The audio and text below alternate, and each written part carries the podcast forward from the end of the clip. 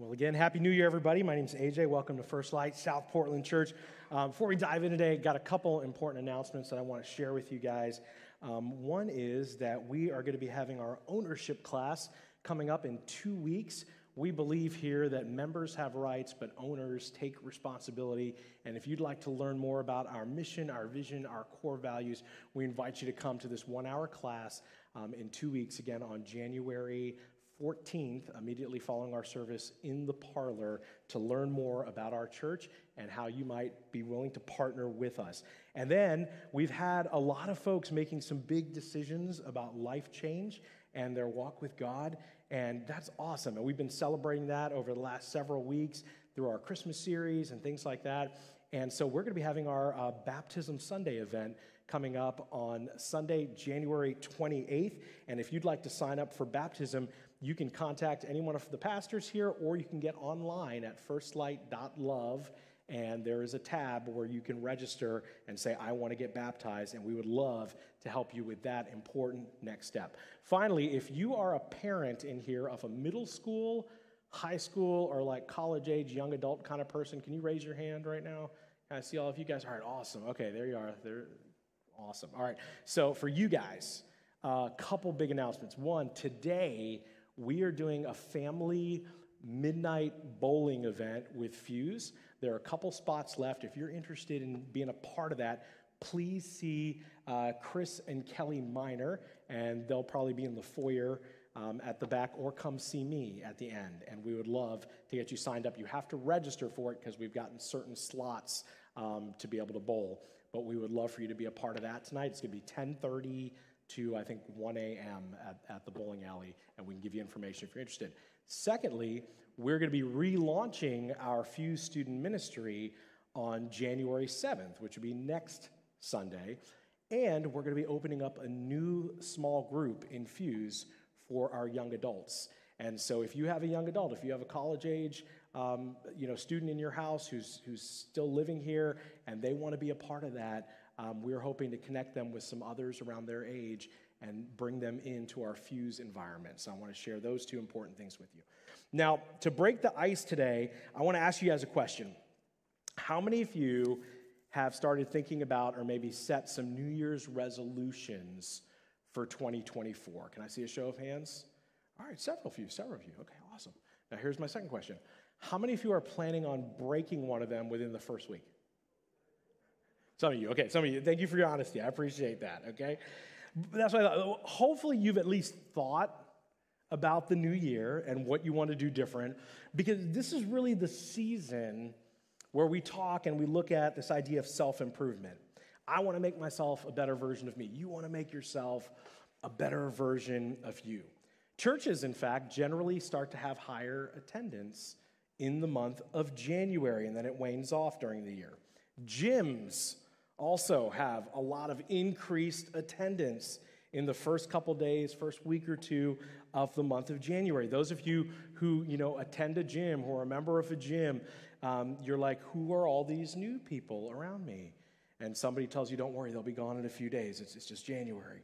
But I don't think it's a bad thing for us to look at our lives and reevaluate, to think about what we're eating, to think about how to get out of debt, all those kinds of things.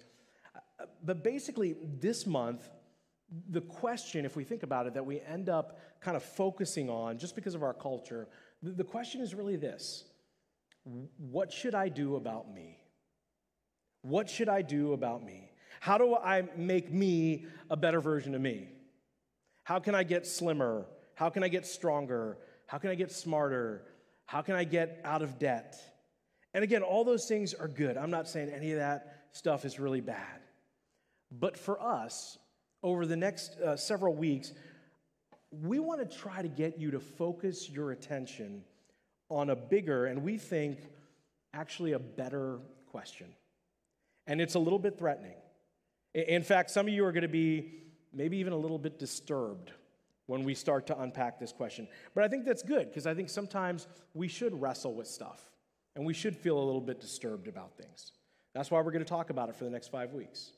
Some of you who are married, you might not like this question because your husband or your wife, they already think about this stuff.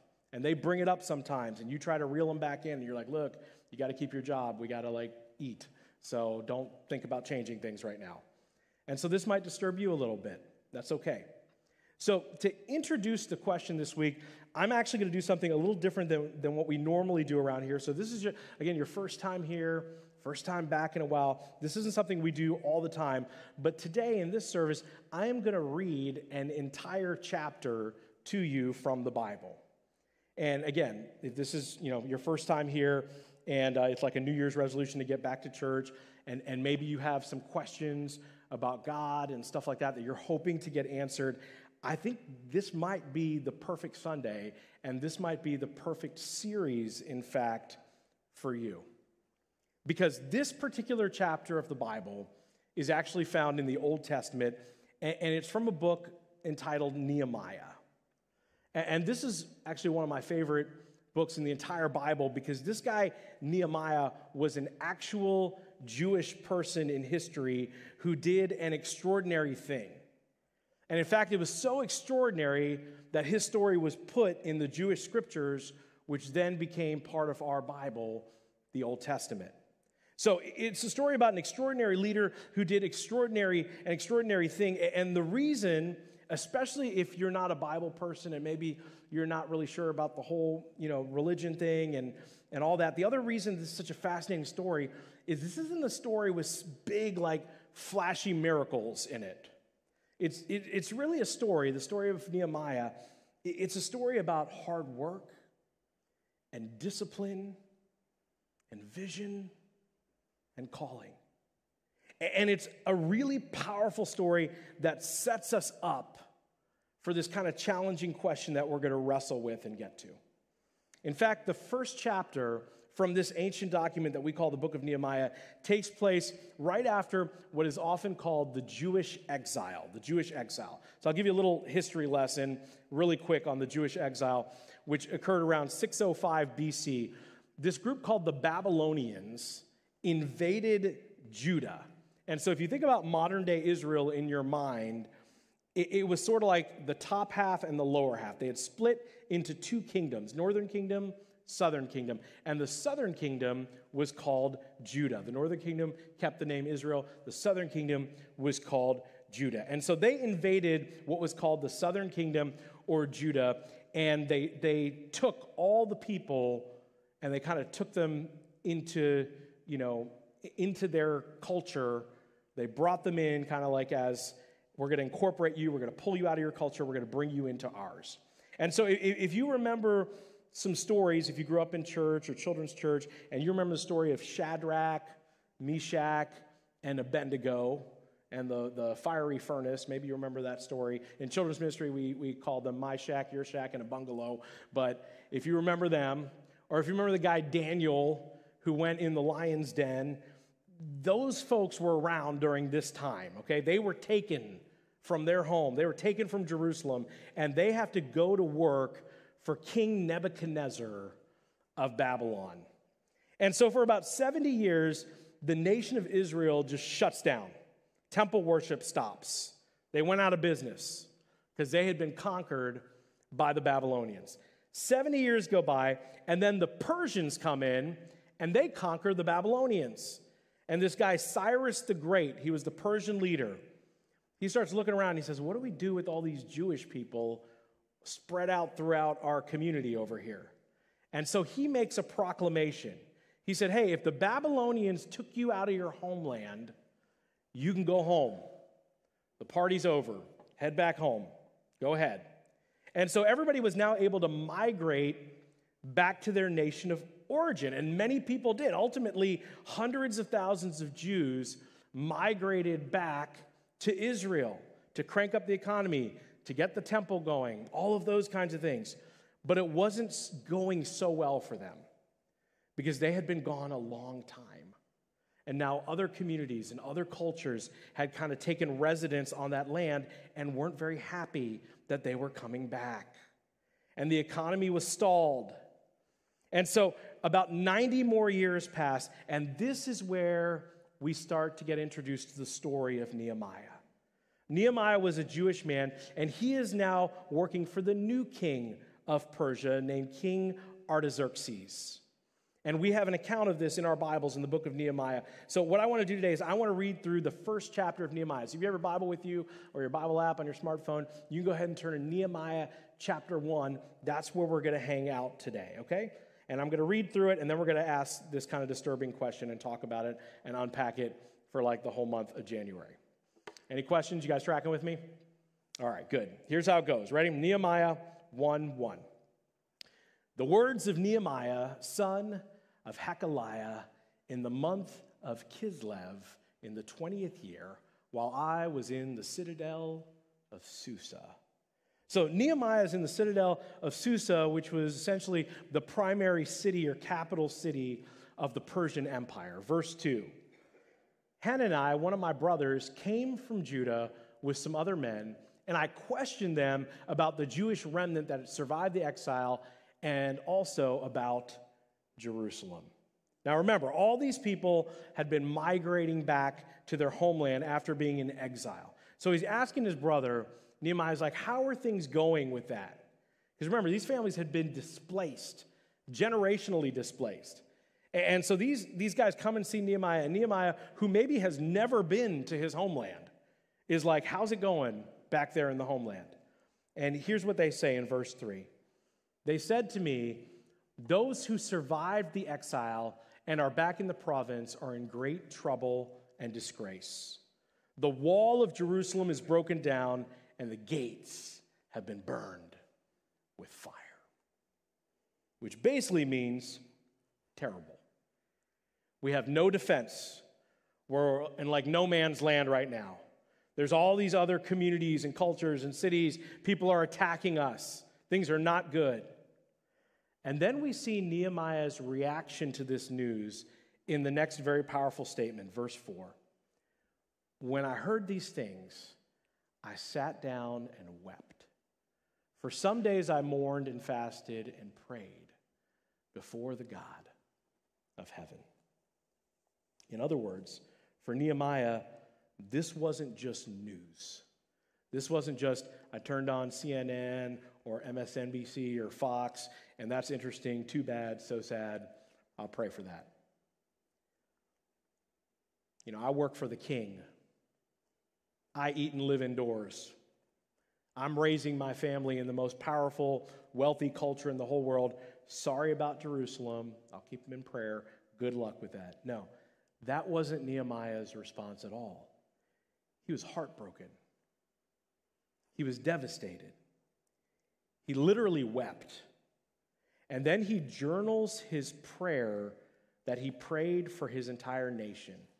It continues in verse 5. Then I said, Lord, the God of heaven, the great and awesome God, who keeps his covenant of love with those who love him and keep his commandments, let your ear be attentive and your eyes open to hear the prayer of your servant is praying before you day and night for your servants, the people of Israel. Nehemiah is basically now in his prayer, he is reminding God, okay, God, my whole life I have been taught that you are a God who keeps his promises. You are that God, right? You're the God who keeps his promises. And he uses the word, a very special word, covenant. Because God had made a covenant with Israel, this powerful promise with Israel that we had talked about a little bit, if you guys remember, last couple weeks in the Christmas series. He had promised this guy, Abraham, that he would have more descendants than the stars in the sky, that his name would be great, he would have more descendants than the stars in the sky, they would become a great nation, and through him, the entire world would be blessed. Do you guys remember that? We talked about that, right? And so now Nehemiah is reminding God of that promise. And Nehemiah is sitting there going, we all know the name Abraham. We still know that name, so you kept that promise. And, you know, we became this nation of Israel. You kept that promise. Don't really know about the whole blessing of the world thing yet. Jesus hasn't been around yet, so he didn't know about that part of the promise. But he's reminding God, you're a God who's been keeping his promises. Please hear my prayer. And then he does something interesting. He says this, verse 6, I confess the sins we Israelites, including myself and my father's family, have committed against you. We have acted very wickedly towards you. We have not obeyed the commands, decrees, and laws that you gave your servant Moses. He basically says, God, if I think about it, we deserved to be thrown out of the homeland. I mean, we deserved to get booted from the promised land, Israel. We have not obeyed your commandments. We have not obeyed how you told us to live when you talked to Moses. You guys remember the Ten Commandments? Y'all remember that? After God rescued the Israelites from Egypt, he said, you are my people. I am your God. We have this awesome relationship, and now here's how I want you to live the best kind of life, a God-centered life. But over the centuries after that, people drifted, and they started to fall away from God, and they rebelled, and they chased after things like money and pleasure and power and false gods. And so now their homeland was in shambles. And so Nehemiah confesses his sins and the sins of his people. He's heartbroken. He repents before God. Then he continues in verse 8. Remember the instruction you gave your servant Moses, saying, if you are unfaithful, I will scatter you among the nations. Which is exactly what happened, right? I mean, that's why Nehemiah lives in Susa and not in Jerusalem, because they got scattered throughout the nations. But then he also remembers the grace and hope that God had also offered. Verse 9, but if you return to me and obey my commands, then even if your exiled people are at the farthest horizon, I will gather them from there and bring them to the place I have chosen as a dwelling for my name. They are your servants and your people who you redeemed by your great strength and your mighty hand. Nehemiah is speaking the words that God spoke to Moses, saying, you remember the whole Moses thing and the plagues and Egypt and let my people go? I mean, God, you went to great trouble to redeem your people from Egypt, but now we're scattered all over the place. So once again, God, once again, would you have grace?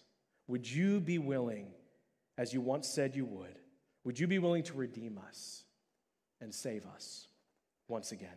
Would you be willing to bring your people back by your great strength and your mighty hand? God, please hear my desperate prayer. And then he asks for something very, very specific in verse 11. Check this out. He says this. He says, Lord, let your ear be attentive to the prayer of this your servant and to the prayer of your servants who delight in revering your name. Give your servant success today by granting him favor in the presence of this man. I was cupbearer to the king. He says, give your servant success. And this is so awesome. Give your servant success today by granting him favor in the presence of this man. Now, here's what he's about to do. Here's what he's talking about. Nehemiah, who has it made, he has a great job. He's living a great life. I mean, he's living in the palace. He's got everything he wants. He's the cupbearer to the king of Persia. But now he's about to go to King Artaxerxes and say, King, I want to quit my job. I would like to leave my cushy job and my family, and I would like to go to a rat hole called Jerusalem and help the people there rebuild that city that I've never lived in before. And this was crazy. Because first off, you don't ask the king for favors. The king asks you for favors. He's the king. Very risky. He could be thrown in the dungeon. He could be executed if he offends the king. And even if the king says yes, like then what? Like this is a huge sacrifice for Nehemiah. He would have to leave everything he knows. There would be all this uncertainty, a nearly impossible task waiting for him ahead in Jerusalem. But Nehemiah's heart was broken, and so he felt compelled to action. So here's my question for you guys today as we start this new series for the new year. And I don't expect everyone here today to have an answer right now. And that's okay if you don't. But here's the question. You ready? Everybody say, I'm ready. All right, good. Even if you're online right now, say, I'm ready, okay? Here's the question. What breaks your heart? What breaks your heart? When you look around at your community, your neighborhood, your family, your school, your job, your state of Maine, when you look around our country, when you look around what's happening in families, when you look around at the children in our community, I don't know what it might be for you. What captures your attention and breaks your heart? What captures your emotion? And when you think about it, when your mind goes there, it's so disturbing, you don't even want to think about it because you tell yourself, like we all do, well, I can't do anything really about that.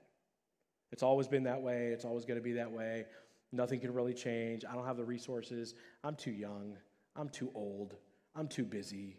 But God, could you please send someone? Because that would be great if somebody did something about that. What breaks your heart?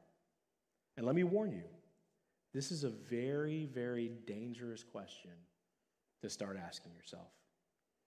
So here's our challenge for this series ahead. Instead of going into this year asking the question that most people do, which is, what can I do about me? What can I do about me? What if we ask this question instead? What could God do through me? What could God do through me? Because here's the truth. If you really want to become a better person this year, then do something that makes the world a better place. And here's something I know about all of you, because this is true of all of us. The people that we admire most, the people we tell our children about, the people that inspire us to greatness. And worship team, you guys can hold on for a little bit, because I'm going to go a little bit longer just to let you know, okay? The people who inspire us, okay? They're not often the skinny people, right? Not necessarily the super skinny, healthy people. Okay, awesome. Or the super wealthy people. Like, that's great. We look at that and we're like, that's awesome that you're in shape, or that's awesome that you made a fortune or whatever. That's great. Those are good things, okay? Some of us need to get out of debt. Some of us need to lose weight. Who am I kidding? Most of us need to lose weight, right? But that's not what inspires us. What inspires you, what inspires me, the people we're so grateful for are the people who've made this world a better place, or at least made our world a better place, right? And here's the truth, church. Everybody, every single person in here right now, every single person watching online, you have been given the ability by God to make somebody's world a better place. Now, if you don't do this in 2024, if this is not a goal for you in 2024, let me predict 2024 for you. If you're not going to do this, what you're probably going to wind up doing a lot of this year is sit around blaming everyone around you. Blame, blame, blame, blame, blame, blame, blame. Because here's the deal. People who blame things don't change things. People who blame things don't change things. You're going to look at something and it's going to break your heart, and your defense mechanism is going to be, somebody should have done something about that. It's my boss's fault. It's the school's fault. It's the church's fault. It's the pastor's fault. It's the president's fault. It's everybody else's fault. And you're going to spend time and energy and emotion blaming something, blaming somebody for something you don't like. But as long as you're just blaming, nothing's changing. Blaming and criticizing is not a strategy for changing anything. But what if, just imagine, what if you took all that time and all that energy that you plan to spend the next year researching and blaming others, and instead you actually focused it on helping to bring about positive change and blessing somebody's life in an area that breaks your heart? So I'll ask the question again. What breaks your heart? Now, if you're not a Christian or not a church person, the awesome thing about this biblical teaching is that it applies to all of us. It applies to all of us. In fact, some of the most extraordinary changes that have happened in the history of the world have happened from people who didn't necessarily commit to any belief system. There's all kinds of people who've made all kinds of extraordinary changes in the world just because something broke their heart and they decided to take action on it. But if you're a Christian, and let me be more specific because that word can mean a lot of things to a lot of different people, if you consider yourself to be a follower of Jesus, you love him, you have a personal relationship with him, your desire is to line your heart up with him and follow him. If that's you, if you're a Jesus follower, not perfect, none of us are perfect, but to the best of your ability, you've committed to making Jesus first in your life, then your life should be all about change. Because people who actively follow Jesus change and make the world better. They just do. One of our core values here at our church is what? Changed people change. They don't stay the same. You cannot, I would argue theologically, you cannot actively follow Jesus and not change and not make people's lives around you better. You can't actively follow Jesus and not make the place you live in your home better, where you work better, where you go to school better. It's impossible because it's what Jesus taught and it's what he modeled. Jesus came along and said, if you want God's attention, then pay attention to how you treat other people around you, because loved people love people. And every person you're ever eyeball to eyeball with matters to God. And so they need to matter to you. And if people matter to God, if they're made in the image of God, you're a follower of Jesus, they certainly should matter to you. It's not about religion. It's not about going to temple or going to church on Sunday and going through some motions to earn the favor of God. God's not interested in that.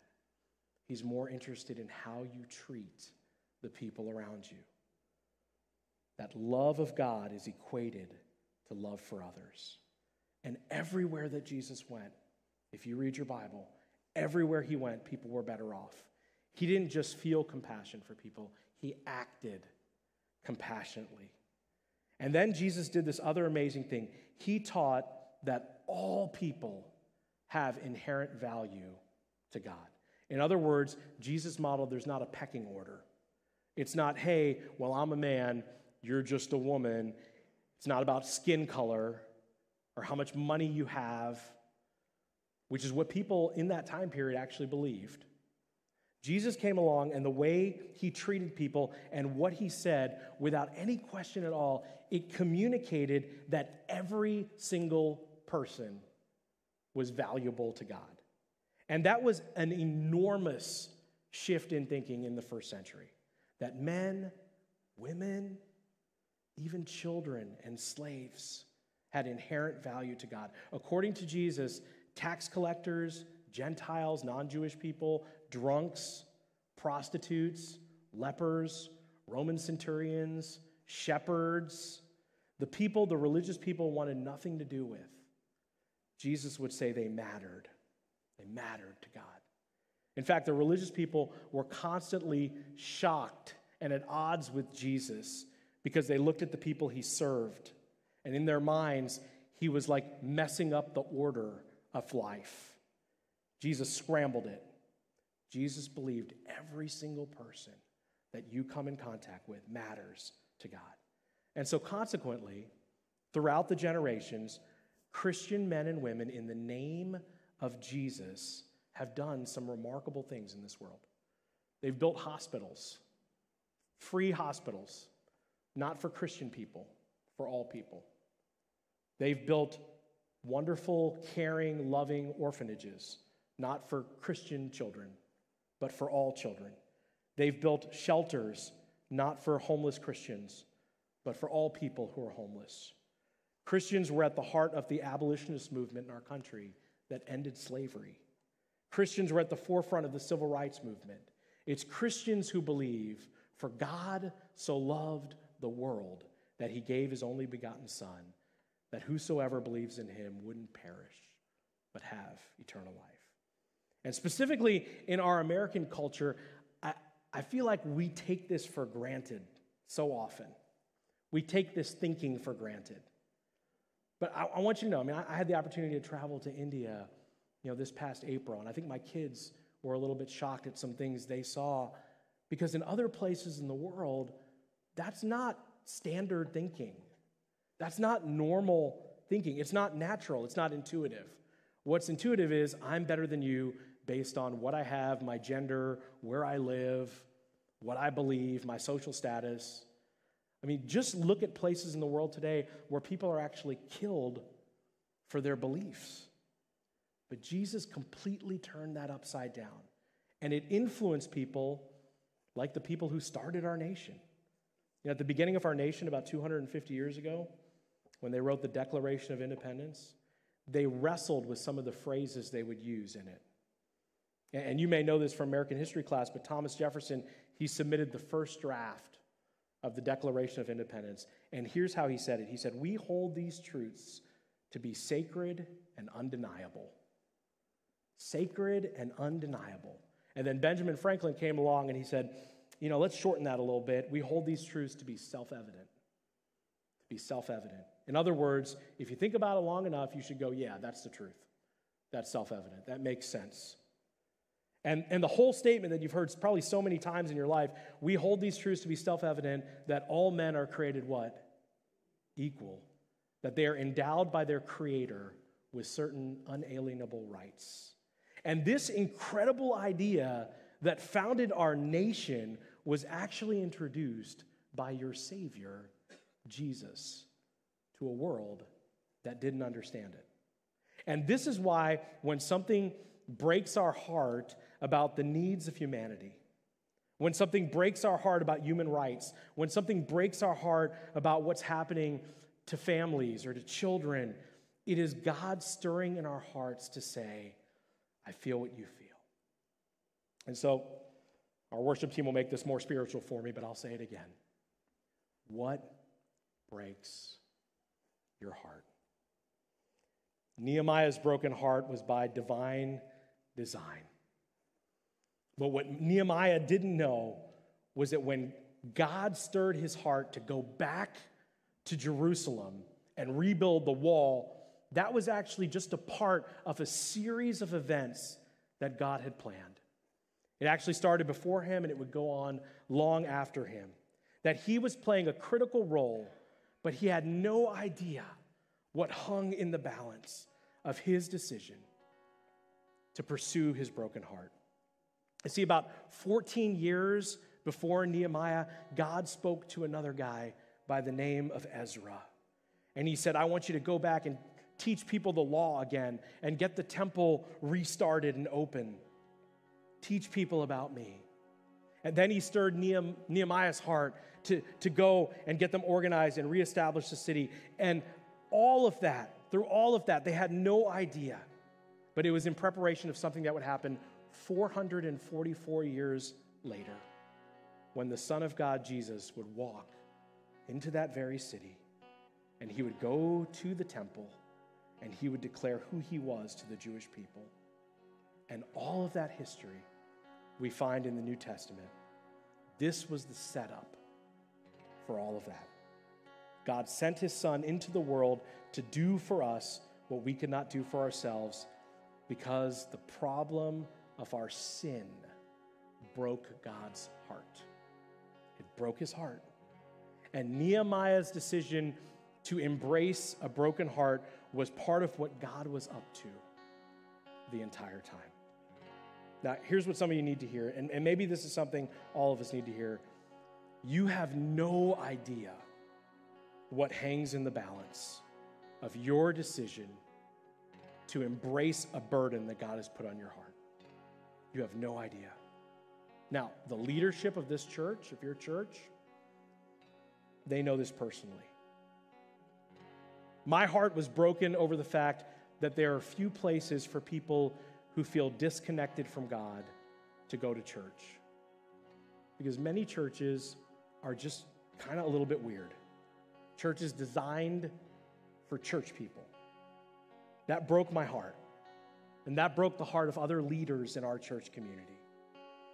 It broke our heart that children would come to churches pray a prayer to become Christians, and then for the next 10 years of their life, learn to hate church. And then when they had the opportunity where they didn't have to go to church anymore, they would say, good, I'm not going back to that anymore because I hated it. That broke our heart. So we decided that God has been calling us to create a place where we could invite our family and friends, our non-Christian family and friends, who we love and who we know God loves, to come and connect with Jesus. A place where children would want to wake up in the morning and drag their parents to come to church. A place where middle school, high school, and college students would actually want to go. And over the last 5 years, we've done some stuff right, and we've done some stuff wrong. But we're desperately trying to be obedient to God and the passion that he's placed on our heart and how he broke our heart. And so here we are. Welcome to First Light South Portland Church. And now every time there's a baptism, and again, we're signing people up at the end of the month. You can sign up online. We'll talk about baptism more next week. But every time we have a baptism, every time a person walks through these doors and encounters God and raises their hand at the end of a service and makes a decision to follow Jesus, I think we on the leadership, we kind of look at each other in wonder and awe. And we think, what if we as a group of people, didn't do this? What if we were too afraid of change? What if we were too afraid that something would fail? You have no idea what hangs in the balance. And let me tell you something. For some of you, your future is more impactful than you could ever imagine. I don't care how old you are. Your future is more impactful than you could ever imagine. But in order to experience it, you're going to have to decide to change a little bit. You're going to have to decide what breaks your heart and take some risks. And you're going to have to step out and do some things. And people might look at you and think you're a little crazy. It's okay. People think your pastor's crazy, okay? But I don't care, because you have no idea what hangs in the balance of that decision. So I'll ask one more time. What breaks your heart? Would God call you to partner with us? Maybe you need to come to an ownership class in 2 weeks. Start getting involved more in the ministries of your church. But knowing what breaks your heart and choosing to do something about it, that is an amazing New Year's resolution. If you really want to become a better person, do something to make the world or somebody's world a better place. So here's your homework. I would like to challenge you guys to pray about that question. What breaks your heart over this next week? And if you're not sure this moment, that's okay, because this is just part one of this series, and we're going to sit on this question. We'll sit on it for a few weeks together, but this is how extraordinary things happen. This is how a world can be changed, and this is how you set yourself up to wake up a year from now and look back on the most extraordinary year of life that you've ever lived. Not simply because you lost a couple pounds, but because you felt like your heart, your life, your resources, your skills were in sync with what God has created you and called you to do. So what breaks your heart? Can we pray together, church? With heads bowed, eyes closed. Heavenly Father, I know this is going to land in so many places with different people in the room right now, God. We got middle school students and high school students in here. We've got grandparents and great-grandparents in here, Father God. So as always, give us the wisdom to know what to do with what we've heard today from this incredible true story of Nehemiah. And then God, give us the courage to take action and do something, because changed people change. Help us to take whatever next step we need to do. Help us to evaluate, pray about what breaks my heart. God, how would you use me to make someone's life better? God, I pray that that would be something we would wrestle with, be a little disturbed with, but God, it would move us to action. Father, we love you, and we want to dedicate this year ahead for your honor and for your glory. Pray this today in your Son's name. In Jesus' name we pray. Amen. Can we stand together?